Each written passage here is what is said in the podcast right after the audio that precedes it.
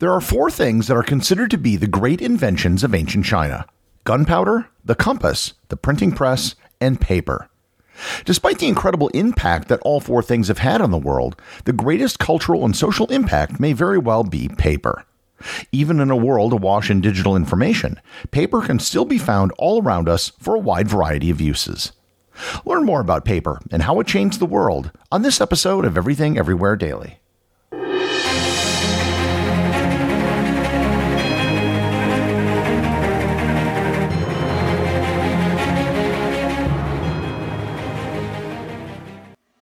This episode is sponsored by ButcherBox. Summer is right around the corner, and that means cookouts. No matter what your preferred food is for a cookout or a barbecue, ButcherBox can help you make it the best. If you want to serve up some hamburgers, ButcherBox has grass-fed ground beef to make the perfect smash burger. Want to cook up some steaks? Well, ButcherBox has that too, with some of the best cuts of steak such as New York strip, ribeye, and filet mignon. Do you like grilled chicken? Well, ButcherBox has some of the best pasture-raised chicken that you will find anywhere. And if you really want to wow people at your next cookout, you can try grilling some of their wild caught salmon on a cedar plank. Sign up at butcherbox.com slash daily and get a special deal. ButcherBox is offering my listeners a free for a year offer plus an additional $20 off. You can choose salmon, chicken breasts, or steak tips free in every order for a year. Sign up today at butcherbox.com slash daily and use code DAILY to choose your free for a year offer, plus get $20 off your first order. Hello, I'm Paul Giamatti. And I'm Stephen Asma. Each week on Chinwag, we dig into the weird topics you wonder about, that you care about, the stuff none of us are totally sure of, like the Bermuda Triangle, Mothman, consciousness, philosophy, UFOs, ghosts, or say Bigfoot. So who's to say that there's not alien species that are Sasquatch? Like I've seen a ghost and I would hear something walking and breathing. Maybe every path is right. I will accept as a premise that every path is right. That is a face on Mars, eyes, nose. It kind of looked like Wilson the volleyball. Some people enjoy the waves or whatever uh, crashing, and I enjoy listening to a quantum physics audiobook. I do think there are many things in the world that we just don't understand yeah. and probably won't understand. That's our whole show. so join us every Wednesday on all major podcast platforms and find us on Instagram, TikTok, and Twitter at ChinwagPod and Wagon. When humans first developed systems of writing, it necessitated the creation of things to write on. The first writing surfaces were rocks and cave walls, which were a pretty finite resource. Eventually, clay tablets were used, which was better, but not really by much.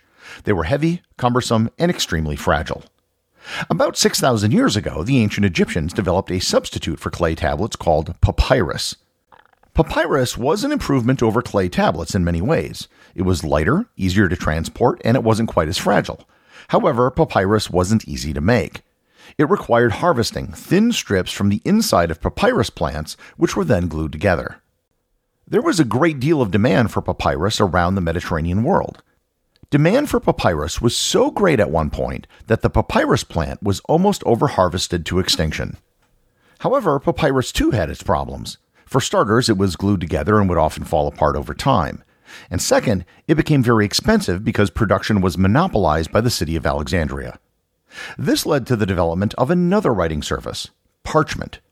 Parchment came from the skins of animals, usually sheep and goats. Parchment was much more durable than papyrus, but given how it was made, it too was very expensive. Parchment became the go to material for writing for centuries in the ancient Western world. Over in China, they had the same problem of finding surfaces to write on. The original solution used in ancient China was animal bones and bamboo. Sometimes the bamboo would be cut into strips to allow for longer documents, but that became heavy and unwieldy. Silk was also used sometimes, but just like with parchment, it was too expensive for regular use. The Chinese solved the problem of a writing surface in a totally different way than they did in the West, and quite frankly, a better way. It was more durable than papyrus and cheaper than parchment. We know it as paper. Paper, in its simplest definition, is just sheets of dried cellulose pulp. Cellulose is the extremely tough material that is found in the cell walls of most plants. We don't really know exactly when paper was invented or who the inventor was. In China, it's traditionally attributed to a court eunuch by the name of Cai Lun, who lived in the late 3rd century BC during the Han Dynasty. It's said he made the first paper with mulberry bark, hemp, and rags.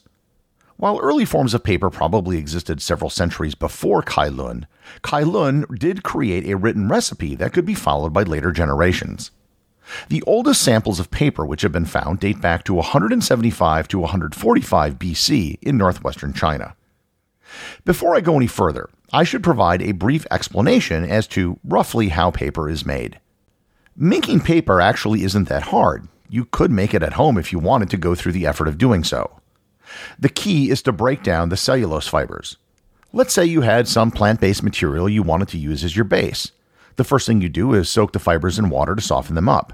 Then you would beat the fibers to break them down, and this could be done with a mallet or a mortar and a pestle. You then add it back to the water to make it more liquid and then pour it onto a flat surface. Press out the excess water, and then when it gets solid, hang it up to dry in a line. You can then finish by potentially rubbing it with a stone to smooth out any rough spots. Obviously, modern paper is a bit more of a complicated process, but that is the basics of it. Create a wet slurry of fibers, spread it out, and let it dry. Paper in the Han Dynasty was primarily made from the bark of the mulberry tree, but later on it was predominantly made from hemp. Believe it or not, one of the most early popular uses for paper in China wasn't for writing, but as wrapping paper. However, its obvious use for writing soon made the literary culture in China explode paper allowed for longer written text to be created. Instead of piles of bamboo strips that were tied together, you could have a much lighter scroll that could contain more text and could be transported easier. Paper began to spread through China and it began to be used more extensively by the 4th and 5th centuries. It arrived in Korea sometime around the 5th century and then Japan after that. Paper is believed to have arrived in the Indian subcontinent in the 7th century. Despite the recipe for paper leaking out to other countries in Asia, it was still considered a closely guarded secret in China. People outside of China knew about paper, especially in the Islamic world, but they didn't know how to make it. The secret to paper making arrived in the Islamic world at some point in the 8th century, possibly at the Battle of Talas, which took place in 751 in modern day Kyrgyzstan between the Abbasid Caliphate and the Tang dynasty. It might have been Chinese prisoners from that battle who took the secret with them to the city of Samarkand. When papermaking came to the Islamic world, it started spreading westward throughout all of the Muslim controlled lands. Paper mills arrived in Baghdad by 793, Egypt by 900, and Morocco by the year 1100. Muslim papermakers made many improvements to papermaking, including the ability to create thicker sheets of paper, and they also mastered the art of making books out of paper. Previously, books or codexes were made out of parchment and were rare and expensive. Cheaper paper allowed for bookbinding to develop into its own art form. Paper also allowed Islamic scholars and artists to further develop Arabic calligraphy. It wasn't a coincidence that papermaking coincided with the Islamic Golden Age. Papermaking became big business. There were entire sections of cities such as Baghdad, Samarkand, and Cairo that were dedicated just to papermaking. The Baghdad paper market, for example, had over a hundred stores selling just papers and books. In the 11th century, a Persian traveler in Cairo noted that food and other goods were actually sold wrapped in paper. It was Muslims who brought paper making to Europe through the lands that they controlled in Sicily and Spain. Paper making in Europe spread slowly. It started in Spain and Italy and then went north. England didn't have a successful paper mill until 1588, and it didn't reach Scandinavian countries like Sweden until the early 17th century. With the explosion of printing presses in the 15th century, the demand for paper increased dramatically, which increased the number of paper makers all throughout Europe. Through the 19th century, paper making was mostly still an artisan process. Paper was still made with old rags and linen and mostly done by hand, individual sheets at a time.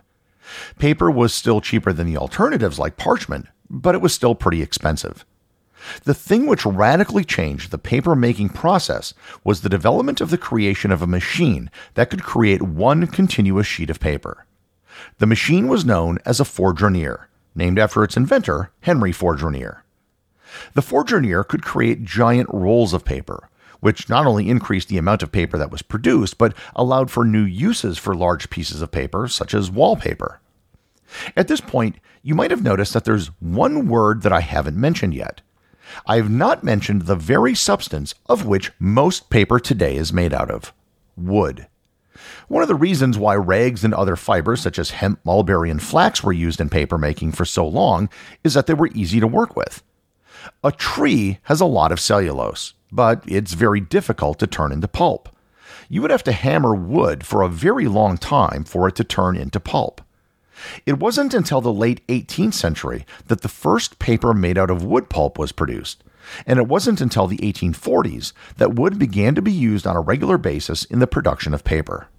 Friedrich Gottlob Keller in Germany and Charles Fenerty in Nova Scotia both simultaneously created mechanical processes for creating wood pulp. Mechanical wood pulping worked, but it was improved upon with chemical wood pulping. The first chemical used was sulfuric acid, but that process was eventually replaced with calcium bisulfite in 1867. The industrial production of paper in the 19th century allowed for increased newspaper and book printing, as well as paper packaging for mass produced consumer products. One problem was that wood based paper wasn't as robust as paper made from linen, so it deteriorated more rapidly. Official documents still used paper made from rags and linen. The sulfite process was the dominant pulping process entering the 20th century, but it was later replaced by the Kraft process. The Kraft process was developed in Germany in 1879, and the first paper mill to use the process was built in 1890.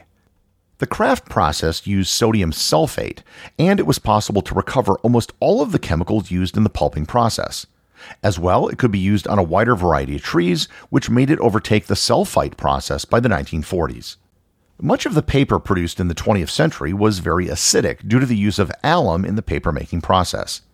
In the second half of the 20th century, there was a shift to acid free paper for higher quality uses like hardback books.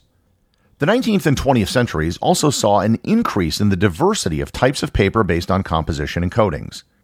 Thicker paper cardboard was developed in the 1860s for packaging, and corrugated cardboard was developed in 1871.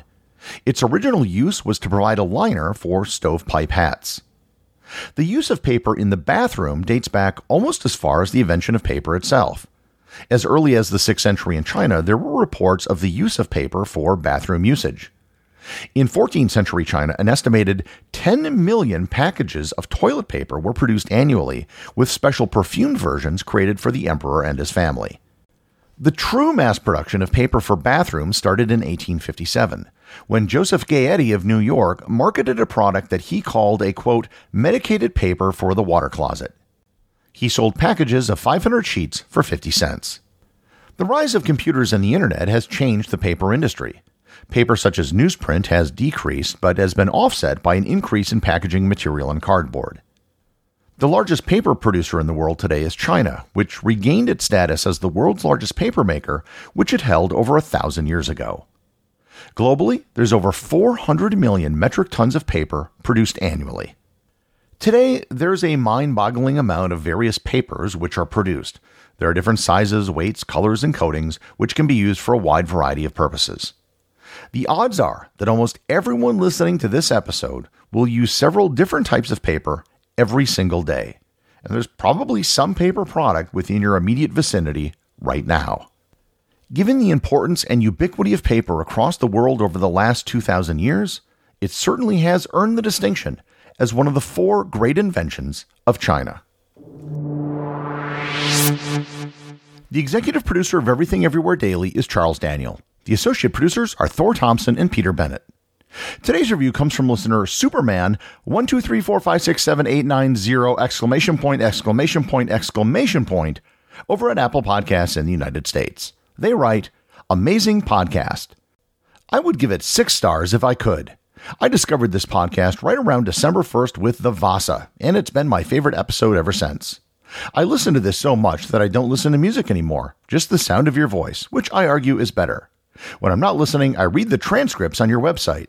In fact, I'm well on my way to the audio based completionist club. However, if there was a literary completionist club, I would be in it twice, going on a third. A well made show, and I'll be listening for the rest of my life for sure. Quick question Do you consider professional chess a sport? This is a very heated debate at the moment, and I would like to know your opinion. Well, thank you, Superman. For the record, no, I don't think chess is a sport, but that's fine. Just because something is competitive doesn't mean that it's a sport. I was heavily involved in high level academic debate in both high school and college. It was a huge part of my life, and I took it really seriously, but it wasn't a sport.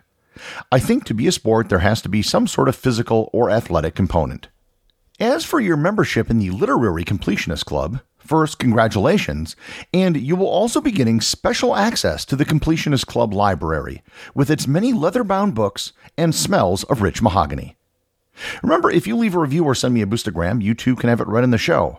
And you can now leave reviews on individual episodes on Spotify.